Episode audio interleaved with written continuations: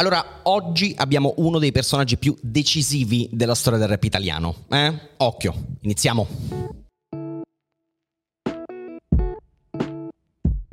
Signori, benvenuti a una nuova puntata di Spigola, un podcast di Collateral. Io sono Andrea Tuzio e con noi c'è eh, Deda. Ciao, ciao Deda. A tutti, ciao a tutti. Benvenuto, uh, Deda, musicista, uh, producer, DJ, che ha segnato la golden age del, dell'hip hop italiano, del rap italiano. Uh, prima di tutto, come stai? Perché immagino che il momento sia bello denso. Sì, tutto bene. Il momento è denso perché mm, ho portato a termine un progetto a cui ho lavorato un, discreto lasso di tempo, finalmente è uscito ormai da un mesetto, quindi ovviamente sono sotto al periodo di promo, interviste eccetera eccetera e quindi bello impegnativo. Stiamo parlando naturalmente di House Party. House Party, sì. Ok, dicevi ci hai messo molto tempo, eh, quanto ci hai messo per confezionare il disco? Guarda, all'incirca un anno e mezzo, poco più eh, un po' complice il periodo di lockdown che ovviamente ha allungato eh, il percorso. E poi il fatto che appunto un producer album è sempre una, una, un'operazione non facilissima da portare a termine per ovvi motivi, no? è coinvolta un sacco di gente, gente che normalmente è super impegnata e quindi Beh, coordinare tutti eccetera eccetera. Non è facile ma per fortuna ne sono venuto a capo. Ma è stato eh, stressante? Eh, in certi momenti sì, non te lo nascondo. Um, ma guarda, confrontandomi con, um, con, altri producer che hanno fatto la stessa operazione, è normale. E anzi, prima di iniziare un po' di gente mi ha detto occhio che non sarà facile. e non lo è stato, però alla stato. fine mi sa che il prodotto è buono. alla fine soddisfattissimi, insomma, ne valsa la pena uh, a ripensarci adesso, anzi, una passeggiata in realtà. La prima volta che hai ascoltato tutto, che cosa ti è sembrato? Che cosa hai pensato? No, vabbè, ma ti puoi immaginare quando fai un disco non è mai così, cioè, insomma, eh, è la milionesima volta che ascolti tutto. Certo. per forza di cose. Ne sei anche stanco a un certo punto? No, però c'è un momento in cui eh, riesci a distaccarti un po', no? una volta che il disco è uscito e una delle prime volte che l'ho riascoltato così un po' avendo liberato le mie orecchie da quei suoni che insomma avevo ovviamente curato fino a, a, a, all'impazzimento.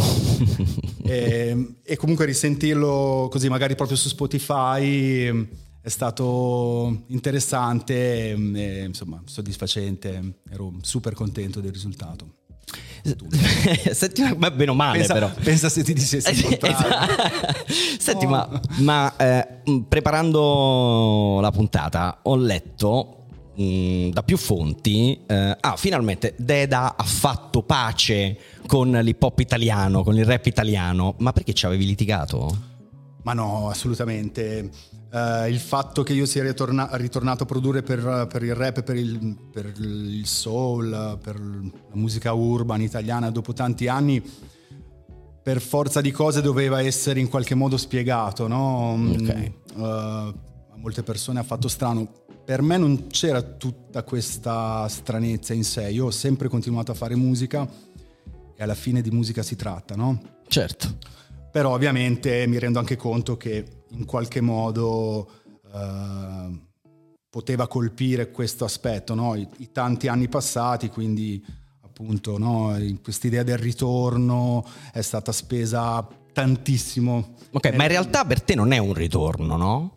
Ma per certi aspetti lo è, perché come ti dicevo io per tanti anni ho prodotto altre cose, però poi alla fine Nell'atto pratico si tratta di passare i pomeriggi in studio davanti a un monitor, no? Certo. Quindi, insomma, più o meno è sempre la stessa cosa che tu fai. Um, chiaro che una differenza di base c'è nel momento in cui um, collabori con altre persone che um, forniscono la parte vocale della canzone. Mi spiego, io per, per tanti anni, da, dal 2000 fino a qualche anno fa, ho prodotto quasi solo musica strumentale ed effettivamente il procedimento in qualche modo cambia. Però a parte quello, insomma... Quindi è sempre la stessa è sempre storia. la solita storia. Allora, eh, hai detto tu, è un producer album eh, pieno di suoni diversi, no? Di personaggi diversi, anche distanti un po' tra, tra loro. Penso ai Comacose, ad esempio. Eh, ci sono Fabri Fibra, Neffa, Jack La Furia, per citarne alcuni, Gamon, che salutiamo, Bella Giallo, eh, Enzi. Eh, ci racconti un po' la genesi del progetto, cioè eh, come quando è nato, intendo proprio nella tua testa, cosa ti ha portato a mi verrebbe da dire a questo punto eh, dove eri già stato, perché non è un ritorno, ma più che altro è un, sei tornato in una zona che avevi smesso, tra virgolette, di frequentare. Sì, l'ho raccontato tanto, secondo me contemporaneamente quella zona di cui parli era cambiata nel okay. frattempo, no? Ero cambiato io ed era cambiata quella musica. C'è stato un momento 4-5 anni fa in cui certe cose che avevo prodotto così spontaneamente, uh, senza un'idea precisa in testa di cosa farne, mi sembravano comunque molto adatte invece a certe cose che sentivo nel panorama italiano. Mi capitava di sentire uh, saltuariamente, no? persone che in realtà neanche conoscevo. Uno di questi, per esempio, era Fra Quintale. Okay. E con lui è nata una collaborazione già, direi, tre anni fa Um, sì, agli inizi proprio del, della pandemia ricordo che l'abbiamo chiusa al telefono proprio nei primi momenti in cui non si poteva più uscire. E, um, e per dire appunto quello è stato un po' il momento in cui ho detto ah ok allora effettivamente quello che ho pensato è vero, cioè questa roba può funzionare, ci siamo divertiti, la cosa è uscita direi molto bene e poi da lì sai no? Dici ma perché non, è, perché non farne un'altra, perché non farne altre otto, eccetera, eccetera. E, poi... e sono venute fuori ah, tutte. E, e, come hai messo insieme gli ospiti del, del disco? Mm, um, di base avevo due criteri. Uno era coinvolgere un po' di amici, che è una cosa che um, mi è sempre piaciuta fare anche nel mio periodo di musica strumentale. Comunque appena potevo, per me comunque fare musica con persone con cui ho condiviso tanto è, è sempre stimolante e quindi Neffa, Al Castellana, Sean, Gamon, persone comunque che conoscevo da tanto e che sapevo insomma che avrebbero accettato con entusiasmo. Il resto delle persone erano tutti artisti che in qualche modo mi avevano colpito, che già conoscevo, insomma Jake La Furia, sai, Uh, lo conosco da quando più o meno hanno iniziato con il Club Dogo, quindi è un sacco di tempo.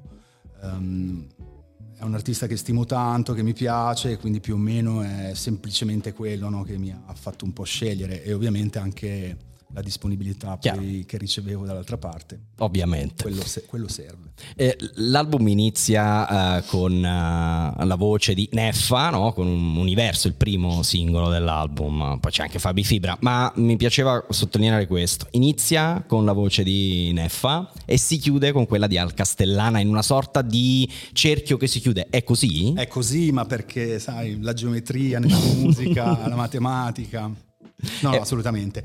Eh, ehm, non è casuale, ecco, mi piaceva dare un po' questo senso di unità okay. a tutta la faccenda, sì.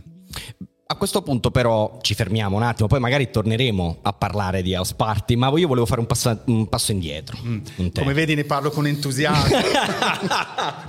sì, perché giustamente eh, Deda è in giro chiaramente a fare milioni di interviste e molte delle cose che ci sta dicendo le ha già ripetute un miliardo e mezzo di volte, è una cosa normalissima, normalissima. No? Quando, si fa, quando, si fa, promozione.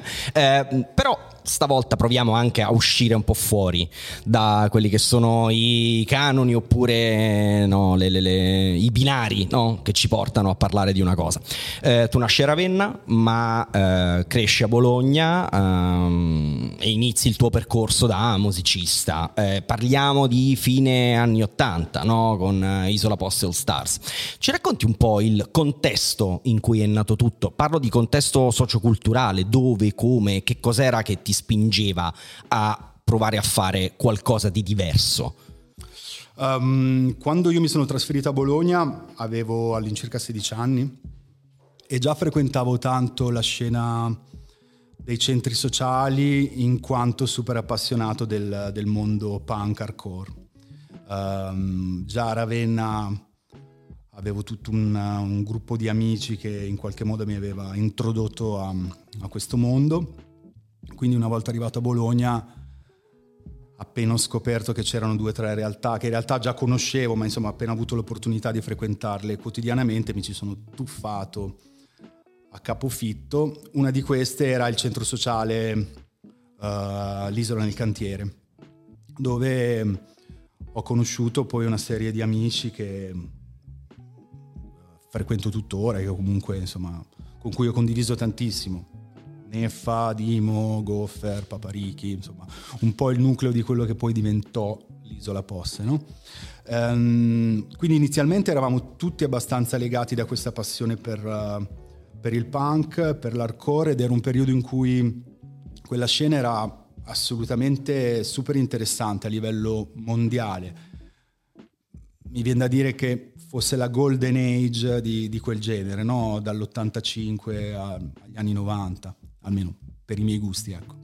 E, um, però allo stesso tempo, um, neanche in maniera tanto lenta, ma nel giro di un anno o due l'hip hop iniziò a entrare nel nostro mondo per vie traverse che potevano essere dalla cassettina che portava il gruppo di New York che veniva a suonare no? a Bologna certo. e in furgone si ascoltavano i Public Enemy oppure esatto dalla persona che faceva un viaggio, perché comunque ai tempi considera che recuperare quel tipo di musica non era tanto facile a Bologna.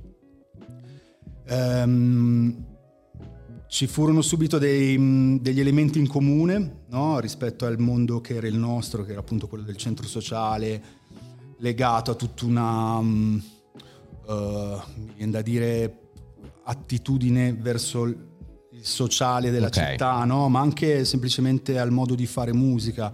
Uh, nel punk, uh, nell'hardcore c'è sempre stata questa componente del uh, fai da te, no? Chiaro. Um, o anche del, um, del, cercare di in qualche modo eliminare il confine tra palco, tra star e, e pubblico, no? È una cosa che non, non esiste in quel mondo. Anche il, lo stesso modo di partecipare al concerto è diverso. dimostra questo, no? la gente sale sul palco, no? diventa una roba in comune. Uh, insomma, tutta questa serie di mm, componenti, di attitudini fecero in modo che la musica hip hop ci è subito sembrata la nostra, no? in qualche modo. È anche il mezzo giusto per dire alcune cose. Penso a Stop al panico, no? Sì, assolutamente. Calcola che già quella era una componente della, della scena punk hardcore, no? Insomma, i testi di quel mondo erano quasi sempre uh, incentrati su tematiche, insomma, quantomeno sociali. Non sempre in realtà, come del resto non, non sempre lo è nell'hip hop, anzi, uh, molto spesso no. Però ovviamente sì, uh, quella forma rap era perfetta per in quel periodo comunicare, dire certe cose che ci interessava dire. Io poi avevo 18-20 anni, quindi ero anche un po' sull'onda di un entusiasmo un po' ingenuo. Beh, no? è chiaro, quello che spinge tutti i ragazzi di quell'età, oggi forse un po' meno, a tirare fuori delle cose. Proprio su questo volevo un attimo coinvolgerti, perché oggi sembra che non sia più così, o perlomeno molto meno rispetto a prima. Mm, da che cosa dipende? Cioè, dipende esclusivamente dalla nostra contemporaneità, dal fatto che in questo momento, da un punto di vista socioculturale, le cose siano chiaramente diverse rispetto, oppure c'è dell'altro? Ma io credo che mm, il rap sia uno specchio di quello che, che succede e quindi non è un discorso che voglio fare in maniera così categorica, perché comunque se ci pensi oggi in Italia c'è rap per tutti i gusti. C'è ancora un sacco di gente che fa testi in un certo modo. E il fatto che i ragazzini non li facciano non mi suona come una, una mancanza, è semplicemente una manifestazione di quello che, che succede, delle priorità che ha un sedicenne oggi che sono diverse rispetto a quelle magari di un sedicenne o un eh. diciassettenne del 1990. Ma sì, ma quelli sono cicli culturali certo. che succedono.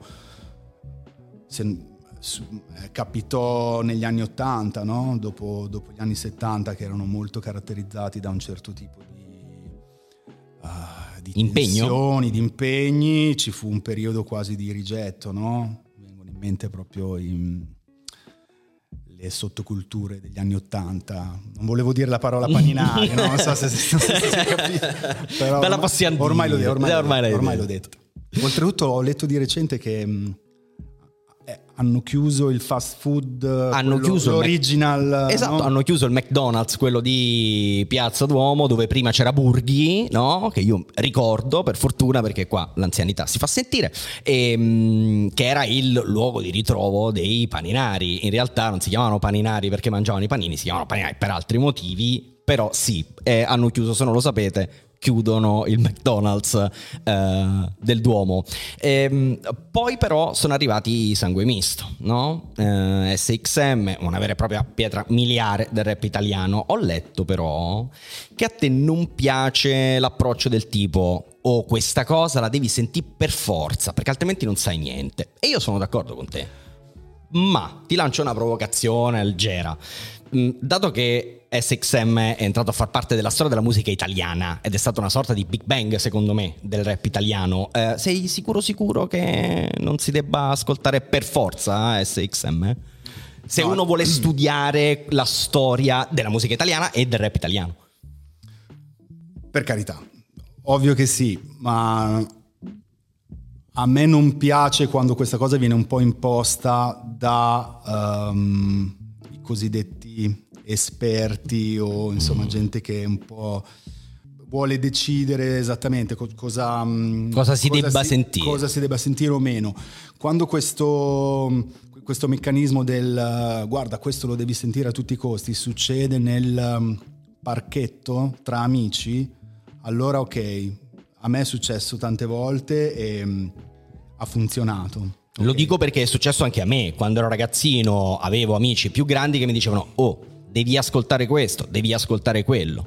Sì, però tu devi nutrire un, uh, un rapporto di stima forte nei confronti della persona che Chiaro, te lo dice. Certo. Allora, allora, il meccanismo funziona. Se te lo dice una persona così, perché, cioè se lo leggi su un giornale o se lo senti dire da, da chiunque, boh, per me diventa una cosa un po', un po' ingombrante e capisco anche quel ragazzino che dice ma no, ma sai che c'è, a me non me ne frega proprio niente di andarmi a sentire è una scelta, no, ma è una scelta cioè, assolutamente. Non ci trovo niente di strano, certo. niente di male, anzi, uh, spesso appunto i ragazzini giustamente rispetto alle cose imposte dall'alto reagiscono in maniera un po'... Hai l'effetto contrario, Esattamente. proprio respingente. Quindi è, questo un po' il mio atteggiamento, no? Um, se, ti, se, ti, se, sei curioso, vatelo a sentire. No, Altrimenti, no, pace, come si dice. Eh, eh, ho ascoltato, visto quel mini documentario che ha fatto Dimo no? su, su Asparti, su di te. E, sì. A un certo punto c'è Neffa che dice: No, no, no, ma se c'era uno che sapeva mettere le mani sulle macchine, quello era Deda. Prima fuori onda eh, abbiamo parlato anche eh, della tua passione per l'intelligenza artificiale, per tante altre cose. Tu ti sei definito un nerd. Mi piace anche approfondire questa parte. Eh, quindi, quando è che è iniziato tutto da un punto di vista proprio di mettersi lì con una macchina a provare a capire come funzionava e a che cosa ci potevi fare? E soprattutto, naturalmente, poi tutto quello che è venuto dopo, ovvero tutta la parte nerd. Raccontami. Guarda, sono stato fortunato perché mia madre era una prof di matematica. Ok.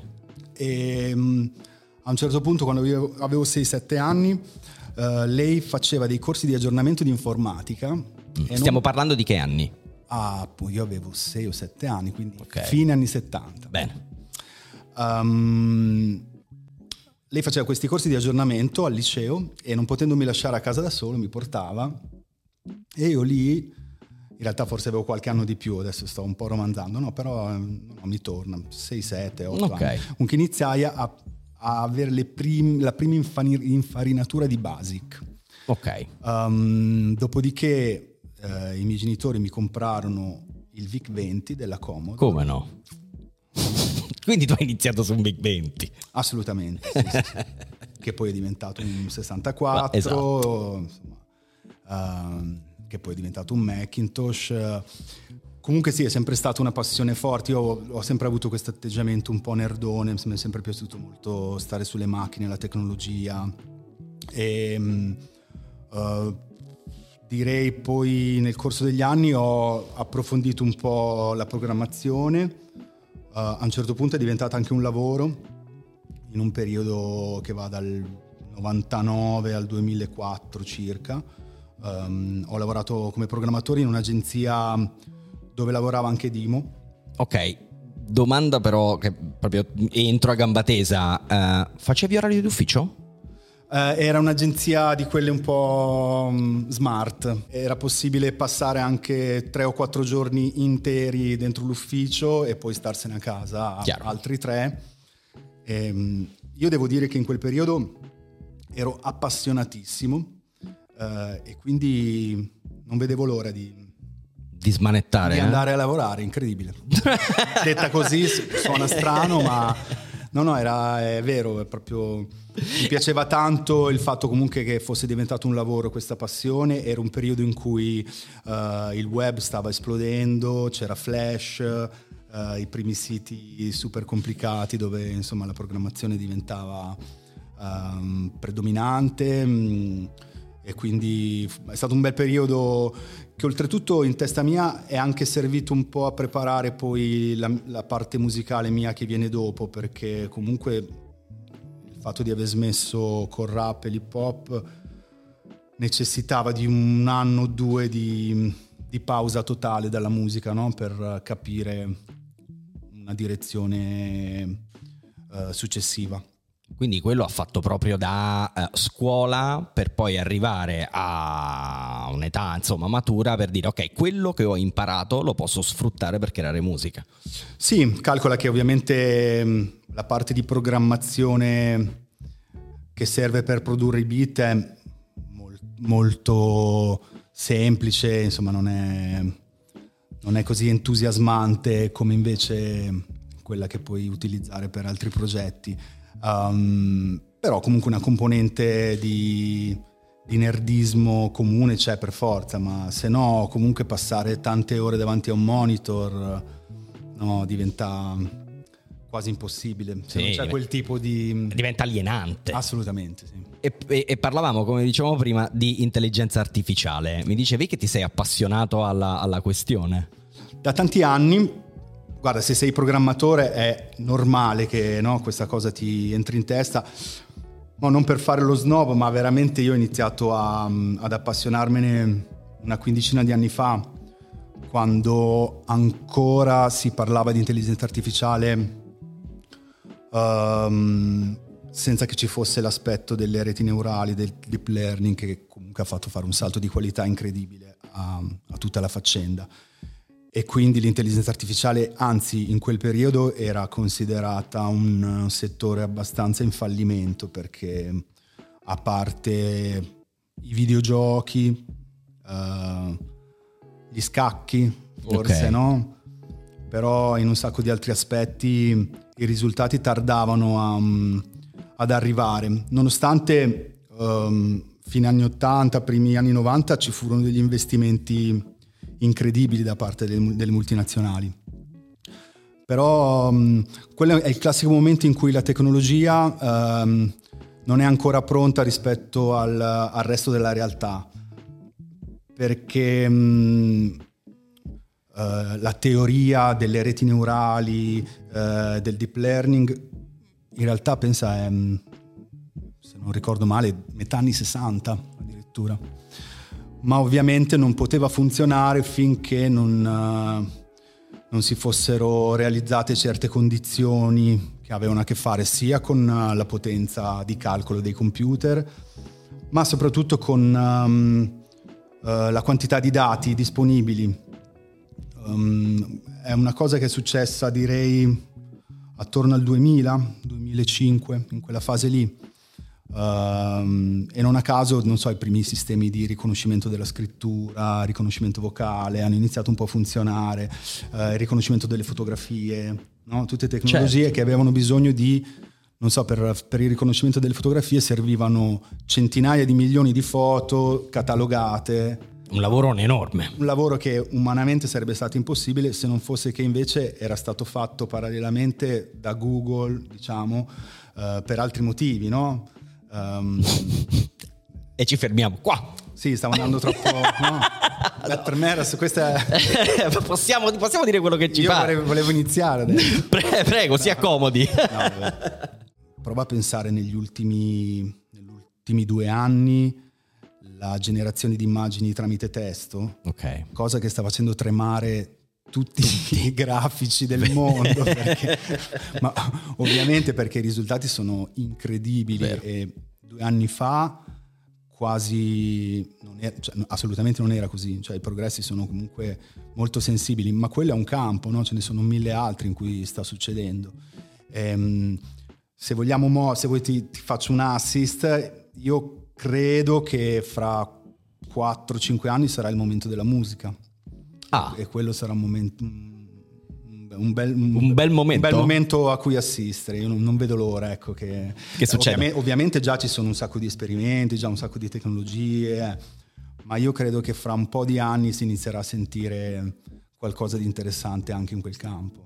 Quindi mi stai dicendo che mh, a stretto giro finalmente da un, da un, lato o magari purtroppo dall'altro, non lo so, me lo dirai tu, ascolteremo qualcosa creato eh, interamente da un'intelligenza artificiale. È possibile? Ma che sia possibile non sì. lo escludo, okay. assolutamente. Um, che sia totalmente creato, insomma forse ci vorrà un po' di tempo.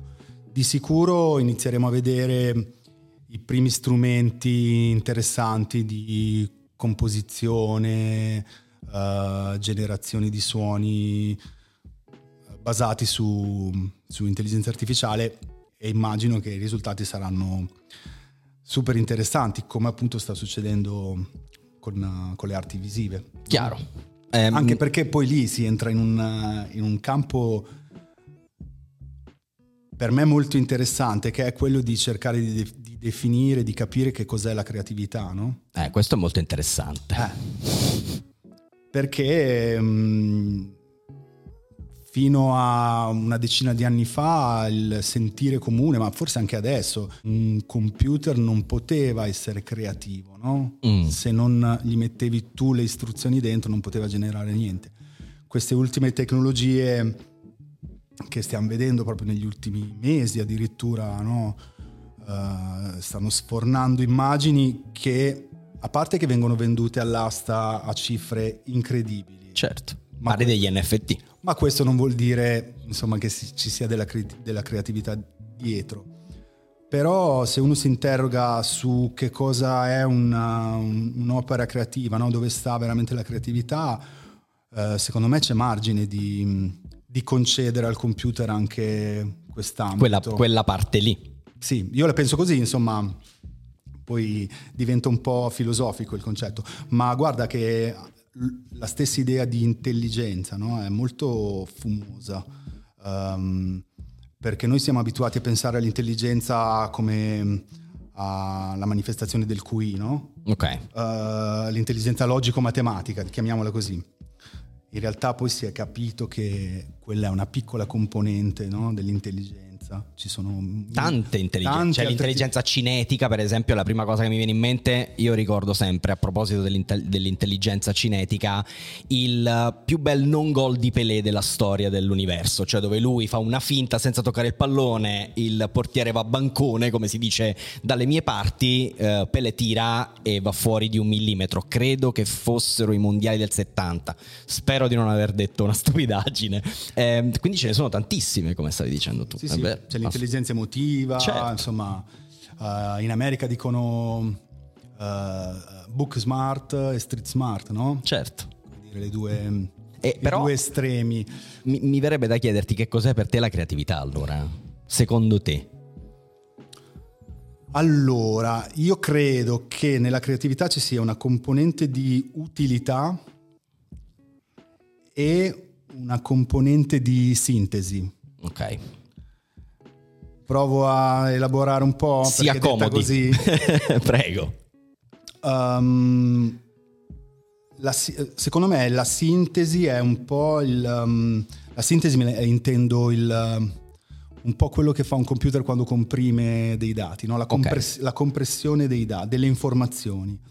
Se um, io trovo un modo più snello di trasmettere un'informazione che prima veniva trasmessa invece con una formula più lunga, più complicata,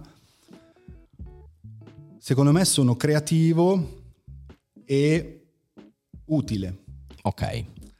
Um, Esiste anche una creatività, però fine a se stessa anche, in un certo qual modo? Oppure secondo te la creatività è legata a quello che dicevi tu, cioè legata al, in un certo senso al servizio di qualcuno, di qualcosa? Sì, ma non intendere il servizio come... Uh, un'utilità per forza pratica, okay. può essere anche un'utilità emotiva, no? Certo, ok capito il senso. alle emozioni, un'utilità insomma semplicemente al... Mi viene in mente naturalmente la musica, no? Io ascolto un pezzo che è pura creatività da tutti i punti di vista, ma diventa... Chi, no, chi lo sa? Io spero, che, io spero che un pezzo sia eh, sempre legato alla creatività certo, e alla voglia certo. di dire qualcosa, alla voglia certo. di esprimere un pensiero, un'idea, un sentimento. Che se l'ascolti in un determinato momento della tua vita, magari ti è utile per sbloccare qualcosa o una tua paura, un tuo dubbio, oppure per coccolarti in un momento di difficoltà. Esattamente, no? utilità in questo senso. Intendevo proprio questo tipo di utilità. Oltre magari all'utilità invece tecnica, tecnologica, insomma, chiaramente anche quello. In questo senso, secondo me, c'è mm, una bellezza anche in uh, una creatività, una bellezza estetica proprio, anche nelle, mm, nelle formule matematiche. E qui okay. proprio esplode il mio nerdismo proprio all'infinito. Sì, vogliamo che succeda. Intendo dire, no? Quando pensa proprio alla formula più famosa del mondo. È uguale a mc al quadrato. Bravissimo. C'è una bellezza in, in quella maniera così concisa di descrivere un, un processo complicatissimo. No? Enorme, sì. Cioè lui sì. poteva anche scoprirla e poi scriverla, so, con una lavagna piena di formule. Non avrebbe avuto lo stesso impatto. impatto no? È stato deflagrante. Certo. In tutti i sensi. Sì, decisamente. Vero, però eh, a questo punto hai parlato di tecnologia, prima hai detto anche, hai, hai mm, usato la parola videogiochi, no? Essendo un nerd, io ti chiedo, eri anche un videogiocatore della prima ora? Eh, non troppo, ovviamente ho avuto il mio periodo uh, preadolescenza, però un po' li ho programmati mm. e quindi mi, mi, appassionano tanto ancora adesso, mi piace vedere giocare, vedere gente che gioca. Tu non giochi più? No, Uh, anche perché ormai i videogiochi di adesso sono complicatissimi, ci va una manualità incredibile. Non solo, anche so, sono cambiate proprio le modalità, nel senso io ero un videogiocatore, non lo sono più perché non riesco a concepire il giochiamo tutti insieme online. No, per me videogiocatore dell'epoca era mi siedo, io e il monitor e vediamo che cosa riesco a fare. Oggi è un po' diverso. Esattamente. Io invece ogni tanto divento spettatore su Twitch. Ah. E, ehm, più che altro mi piace vedere dove è arrivata la tecnologia, insomma, a seconda dei videogiochi che escono, la qualità anche del, del 3D, uh, ehm, le, tecnologie che vengono usate, eccetera, eccetera. Mi piace molto il, il mondo dei giochi. Um, giochi da tavolo, ma addirittura insomma proprio i, i, giochi, quelli super storici, gli scacchi, il Go, quelle cose lì. Perché so, sei un giocatore di scacchi? Pochino, uh, un pochino gioco. Um, ho, per anni ho uh, studiato e letto invece la tecnologia che serve per uh, programmare un computer che gioca a scacchi Ok. A me, a me, fa paura, non so perché. A me il concetto che un computer mi possa in un certo qual modo battere, beh, mi batte sempre. Ecco, quelle, cioè, mi può battere sempre il computer se vuole. Sì, ma sai che non solo a te, ma al campione del mondo, no? Ma eh. questa è una cosa che oltretutto per, Quindi, gli, per gli scacchi è successa nel 95 la prima okay. volta. Oltretutto è successa in un momento in cui i computer ancora non utilizzavano queste tecnologie di cui parlavo, non c'era tanto l'aspetto di reti neurali. eh, fu un computer dell'IBM che mh, uh, per la prima volta sconfisse il campione del mondo. Kasparov? Assolutamente. Ok, sì. ok. Il computer si chiamava Deep Blue. Ah, sì, sì, sì, come no? Fu un, fu un evento, Certo. perché comunque no, um, era dagli anni 50 che i, um, i programmatori di computer dicevano prima o poi ce la faremo, no? Ce E l'hanno invece fatta. I giocatori di scacchi dicevano no, è impossibile. E ci sono riusciti, pensa, semplicemente con um, la potenza di calcolo, quella che si chiama forza bruta informatica. In informatica si chiama forza bruta? sì, sì, brute force. cioè, racconta un po'. Ah, è semplicemente l'idea di un computer talmente potente che può calcolare un numero di posizioni eh, stratosferico e senza tanta tecnologia in più dai- dal computerino che gira, dal programmino che gira su un Mac di scacchi, no? Che ha una- un- anche una struttura abbastanza semplice, di base appunto è semplicemente calcolo di... Sai, ogni gioco ha sua- il suo albero di possibilità, no? L'albero di possibilità degli scacchi è impressionante dal punto di vista numerico. C'è solo un altro gioco che ha un albero di possibilità più ampio, che è il Go. Ehm, e quindi si tratta semplicemente di un computer che calcola velocissimo. Dopodiché, qualche anno fa, invece, mh, è stato creato un, un software mh, che si chiama mh, eh, AlphaZero, Ok. eh, che prima si chiamava AlphaGo, che ha battuto il campione del- mondo di questo gioco, che è un, è un gioco, immagino l'avrete visto in tanti film, eh, è questa scacchiera molto ampia con delle pietre bianche e nere. eh, Io non ce l'ho presente. c'è in, allora, c'è in, um, eh, in A Beautiful Mind, Ok. lo giocano, oppure in uh, Il Teorema del Delirio. L'hai visto quel film? No. Sì? Devo recuperare. Ah sì. Recuperate insieme a me il teorema del delirio. Il greco, il teorema del delirio. Recuperiamo. Deve essere il primo film di. mh, Adesso qua io mi addentro in un mondo di Aronofsky. Aronofsky? Sì, Ma Se voi lo cerchiamo. Sì, sì. La teoria del... Teorema del delirio. Il teorema del delirio, fermi tutti che lo Mi- cerchiamo. Mm. Mio, mio film preferito. Aronofsky del 97. Deve essere il suo primo film, fantastico. E in quel film, non a caso, che è tutto su comunque su questo programmatore che impazzisce davanti ai suoi monitor in cerca di una teoria che spieghi l'andamento delle borse eh, che lui vuole trovare tramite ehm, le componenti matematiche ehm, di Fibonacci, roba Ok. un po' così. Mm, e poi alla fine impazzisce, si, si buca il cervello con un trapano Bene, perché non ci riesce. abbiamo spoilerato, eh, quindi... Sì, effettivamente. sì. Però comunque la bellezza del film non è Immagina, nella trama. ecco. Decisamente. E, mm, e lui spesso gioca a, A Go. Ehm, perché? Perché è considerato il gioco più complesso al mondo. Ah, Ehm, e la complessità sta sia appunto nella eh, quantità di partite giocabili, che questo è un luogo comune, ma effettivamente così, sono maggiori del numero di atomi osservabili nell'universo. mi sento già male. Esattamente, Ecco. pensa che è facile. Non a caso, non a caso è un gioco or- orientale, no? Certo. Ehm, in Corea, in nella Corea del Sud è il gioco nazionale, proprio, è considerato proprio, è una delle cinque arti più importanti. Il Go? Il gioco del Go, sì. Da oggi in poi, regà, però andiamo a studiarci che cos'è il Go.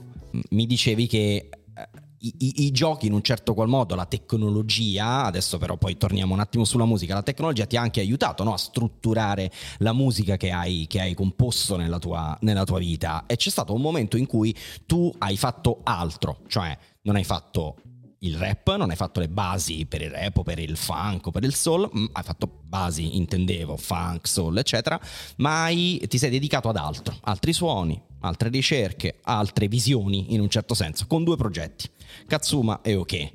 Ma mi parli un po' di quel periodo e se c'è un legame tra quello che mi stavi dicendo adesso e questi due progetti? Guarda, fortunatamente c'è perché sennò mi sarei sentito un po'. C'è perché proprio in, in quel periodo eh, a cui accennavo prima, eh, in cui ho smesso per qualche anno proprio di fare musica, eh, in realtà, ehm, a parte che il mio nome di battaglia come programmatore eh, che non, un nome che non ho scelto io ma che mi è stato affibbiato dal, dal nostro boss che amava un po' sfotterci era Katsuma. come mai? Come mai Katsuma? Perché, perché? Uh, perché c'era un, un, programmatore giapponese che era un po' il boss del momento, era quello che faceva le robe più fighe che si chiamava, adesso mi sembra di ricordare Nakamura, ma è come dire, Vabbè, no? sì, cioè, sì, è sì, un po' scontato, eh, qualche nome giapponese. E, um, e, io volevo essere competitivo perché lui faceva proprio delle cose incredibili, non, non si riusciva mai a capire come, come realizzava questi, questi, siti fatti in flash con una, una parte di programmazione dietro molto complicata. E a un certo punto ho iniziato un po' a essere competitivo, quindi lui diceva noi abbiamo il nostro Katsuma, Katsuma Tadeushi. um, non solo, um, quando ho smesso di lavorare in questa agenzia che comunque si chiamava Sartoria di Modena, un posto... Uh, mi sembra di dire in maniera un po' superficiale, ma un po' simile a come siete voi qua, insomma, anche solo a vederlo. Uh, io um, continuai a gestire un sito che era appunto katsuma.org e infatti il primo disco uscì proprio così come katsuma.org dove in qualche modo affiancavo a, a contenuti musicali anche uh, animazioni, cose fatte un po' uh, per scherzo però comunque basate su questa tecnologia che avevo imparato negli anni precedenti. Quindi ecco vedi che un po' torna tutto. torna tutto. Dopodiché insomma in realtà era anche un modo di mh, Uh, a secondare un po' una passione che mi si era infiammata nei confronti del, um, della musica funk, jazz funk anche disco che avevo accumulato negli anni precedenti semplicemente per cercare i sample per produrre. Dopo un po' ho iniziato invece a, um, a gustarla semplicemente per quello che era e, e le mie produzioni un po' hanno seguito quella, quella direzione. Un percorso che è andato, che insomma è tuttora uh, vivo, uh, penso che farò uscire entro breve un, un, nuovo, un, nuovo, disco con quel nome. E poi comunque insomma è un po' un'attitudine che ho sempre avuto, quella un po' di così, di sperimentare? Seguire un ah, po' okay. le passioni del momento senza interrogarsi troppo sulle conseguenze o sul fatto che quasi tutti mi dicevano che non è molto producente no? il cambiare nome di continuo. Mm. Bisognerebbe... Tu te ne sei sbattuto allegramente. Ma sì, cioè, vale, molto di più un, un, pomeriggio di divertimento in studio che, no? che tutto il resto. sì, assolutamente. E, e, quindi, vabbè, anche iniziando a frequentare um, molti musicisti a Bologna, avendo iniziato io un po' a suonare uh, qualche strumento, sono nati altri progetti. Uh, uno è stato l'Expanding Disco Machine, che era una super combo di otto elementi con cui abbiamo fatto uh, bellissimi concerti in giro per l'Italia. Un progetto non facilissimo da portare in giro, ovviamente, eravamo in otto. oppure Ok che invece è una, un esperimento di...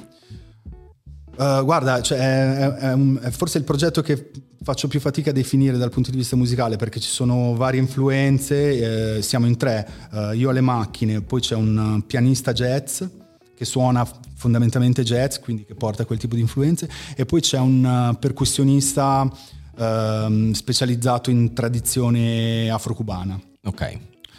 Uh, e quindi il risultato è un miscuglio di queste tre componenti più la mia parte che spinge un po' nel, um, nell'house, uh, afro house, mettiamola così.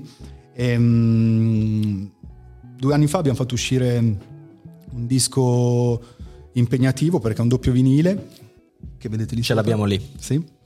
Uh, insomma ha funzionato molto bene. Um, e ti dirò che punt- da certi punti di vista è una delle cose che mi rende più fiero perché ci, ci sento dentro una maturità uh, musicale, insomma, che mi, sì, che mi fa piacere ritrovare no? in un disco. L'ho, l'ho riscoltato di recente, Figo. E hai detto farai uscire no? qualcos'altro con, uh, sotto il nome di Katsuma. E mh, mm, mentre uh, rispetto ad House Party, no? mh, mm, noi speriamo che non sia un unicum, no? Mh, mm, stai pensando a qualcosa in questo senso? Sì, sì, sì. Ho già, ho, già, qualcosa in cantiere. Um, ci vorrà del tempo, chiaramente. Ah, ovviamente sì, calcola che mo io, um, mi, mi, hanno sempre spiegato i ragazzi dell'etichetta con cui ho, ho, fatto uscire questo disco che in un certo senso io ero un esordiente. eh, eh lo so, ma fa un po' ridere. Ma no? in realtà è vero. In realtà è vero perché appunto non avendo fatto uscire niente col nome Deda per tantissimi anni, non avevo una pagina Spotify.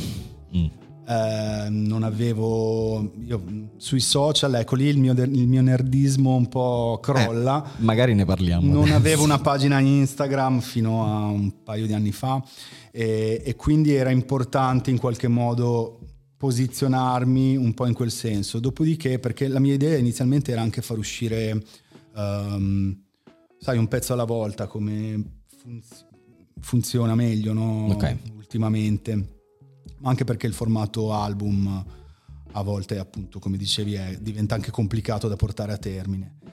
Ehm, quindi una volta che adesso mi sono riposizionato e non sono più esordiente, potrò di nuovo far uscire una, un anche, anche, qualche singolo ogni tanto. Ecco, non è che devo per forza a fare un disco intero ogni volta perché sennò... La faccia spiega tutto. Sì, se no veramente ci vanno altri quattro anni.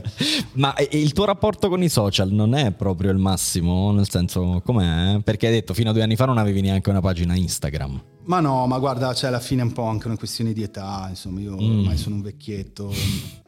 Uh, però non sono neanche una persona che, che, insomma, che condanna uh, il mezzo in sé, appunto, cioè come, come, avrà intuito, per me la tecnologia è, è, sempre, è, sempre, dalla parte del giusto.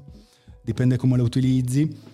Uh, ovviamente non ci passo le mie giornate, però Chiaro. insomma come mezzo per spingere un po' quello che fai, per rimanere in contatto con la gente che ti segue, uh, insomma Utilissimo. Utilissimo. Non so cosa sarebbe successo se ce l'avessi avuto a vent'anni Instagram. Eh, forse, sarebbe forse avrei fatto dei danni, come, ogni tanto, come, ogni tanto, vedo succedere. Beh sì, quello è un rischio. Mm. Eh, nel senso che se ti esponi molto probabilmente c'è la possibilità che tu un piede in fallo lo metta, ma è assolutamente la normalità. Ma se metti un piede in fallo a vent'anni, siamo, siamo tutti con te. Però a proposito di questo, mi sembra, anche a causa o per i social, eh, in questo momento non ci sia la possibilità di sbagliare. Cioè, se uno fa un errore, questo errore viene ripreso, sottolineato oh. un miliardo e mezzo di volte da tutti e ti fanno una sorta di processo qualsiasi cosa tu abbia detto o fatto. Si può sbagliare, l'errore fa parte della crescita, ma questo è proprio dico una banalità, ma è esattamente que- è la verità. Il problema è che sembra che non si possano fare errori. Almeno questa è la sensazione. Secondo te così? Uh, sì, assolutamente. Oltretutto non, non, cioè, provo una stima enorme per... Uh per le persone, gli artisti che ciò nonostante riescono a mantenere una, una calma e non andare a vivere in un, in un eremo sul, su una montagna sì, dopo che invece no, si è scatinato il putiferio per una roba che hanno scritto una notte magari insomma così, ah. mezzi ubriachi no? c'è un'attenzione mh, spropositata su quello che dicono soprattutto i rapper e poi abbiamo invece dei politici che dicono delle robe assurde e nessuno dice niente. No? Anzi, il giorno dopo già dimenticato tutto. Ah. Eh, c'è un po'. È incredibile. Dovrebbe no? essere il contrario, forse, eh, forse. Non ci permettiamo di dire che sia la verità. Però secondo me tendenzialmente dovremmo stare un po' attenti ad altro rispetto a quello che dice un rapper rispetto ad un politico, forse. Eh.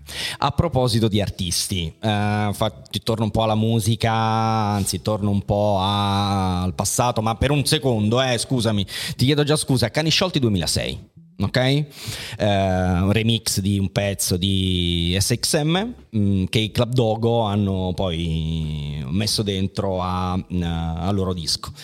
Eh, quello no, ho letto che più che altro si pensa sia il, una sorta di ideale passaggio di consegne tra la vecchia scuola e la nuova scuola. È vero? Cioè può essere come punto di, non voglio dire svolta, ma a un certo punto c'è stato un, ok, andate voi, no? Che siete quello che sta Sì, arrivando. Non è che se non davamo questa consegna lo- loro si fermavano. Cer- certo, certamente. Anzi. Però è stato come dire... No, vabbè, è stata una coincidenza, quell'episodio eh, in qualche modo mm, eh, è capitato proprio in un momento in cui questa nuova scuola stava esplodendo. Eh, so, un altro episodio secondo me fu mm, il disco di Fabri che venne prodotto da, da Neffa, no? Certo. Però ripeto, questo era, era un gruppo di persone affamate di, di rap e con una voglia di fare incredibile, avrebbero devastato tutto Certo. anche senza mm, quel eh, simbolico passaggio di consegne. Un po' per, eh, insomma, per dare un contentino a noi nonni del rap, perché noi ormai siamo i nonni, no? Perché se ci pensi sono tre generazioni ormai. È vero. Mamma mia. che ti fa paura, ti, ti- ti spaventa la- gli anni che avanzano? No, meno No, male. ormai no. Ormai Però no. c'è stato un periodo in cui sì? Uh, beh, sai, no, c'è quel- quell'idea del, del tempo che inizia a passare un po' troppo veloce. Mm. E c'è stato un momento che ho detto, oh, 40, 45, no, 48. Ma all'improvviso, ma io avevo 30 anni fino all'altro ieri. Yes. Eh. E, però no, in realtà no, anzi, me la vivo molto bene. Poi io sto a Bologna, che è una città Scialla. ve- vecchietto friendly, Cioè- così. C'è questa dimensione del quartierino, del baretto, dove insomma... Si sta bene a Bologna. Sì, eh. sì, sì, sì. Perciò non te ne sei più andato. Sì, per me è perfetta. Ce ne restiamo a Bologna Fantastico. a goderci la vita Fantastico. al baretto quar- nel quartierino. Il bel clima di merda che c'è. Come? Si può dire. Ma c'ho la voglia che si può dire, ma perché qui a Milano è meglio? Non credo. Ma sai che ormai se la giocano, secondo No, davvero? No, io ho frequentato Bologna per lavoro per mm, 3-4 anni, e devo dire la verità, molto meglio da un punto di vista, sotto tanti punti di vista rispetto a Milano. Eh, ultima domanda, perché te la voglio fare e te la devo fare in un certo qual modo. Che cosa ti piace della scena contemporanea e cosa magari no? Secondo me sono cambiate mh, due o tre cose negli ultimi dieci anni. Eh, che hanno a che fare molto col- con quello che serve per produrre musica, no? per realizzare un- un progetto. Ok, E questo ha fatto sì che si moltiplicassero le persone che arrivano fino alla fine no, del, del percorso che nasce dall'idea di voler fare una canzone a averci il file mixato e finito sul computer o addirittura pubblicato su, un, eh, su Spotify eccetera eccetera.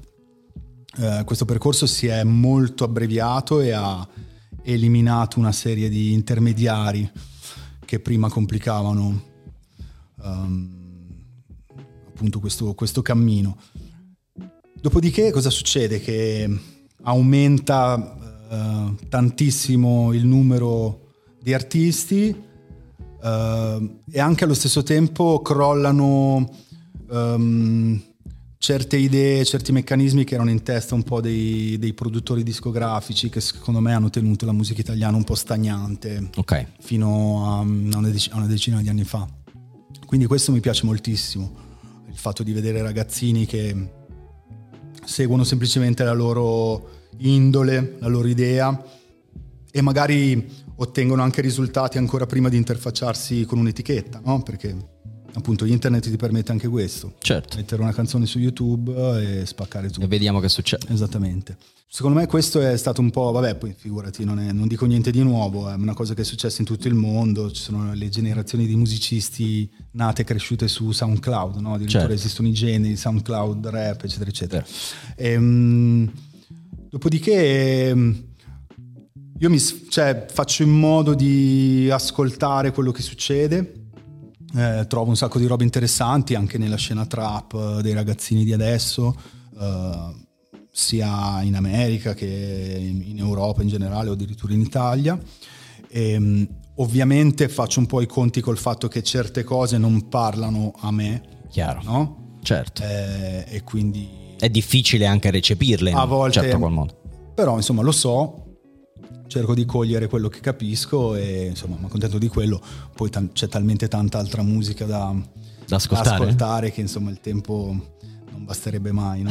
vero, vero. Io, anche io faccio la stessa fatica, nel senso che io ho 40 anni, ascolto perché mi piace ascoltare tutto e ovviamente penso la stessa cosa che hai detto tu, ovvero non è indirizzato a me, ma provo a, cap- a calarmi e a capire ciò che mi arriva e lì mi fermo perché mi piace, non mi piace, riesco a capire questo, riesco a capire quello. Credo che sia assolutamente normale, è una questione generazionale, ma certo. è assolutamente la normalità. Certo. Grazie mille, Deda. È grazie stato un piacere, eh, grazie ancora di aver accettato il nostro invito e speriamo di vederti presto. Grazie, grazie davvero, grazie, grazie a, a te. Abbiamo finito signori, alla prossima. Peace.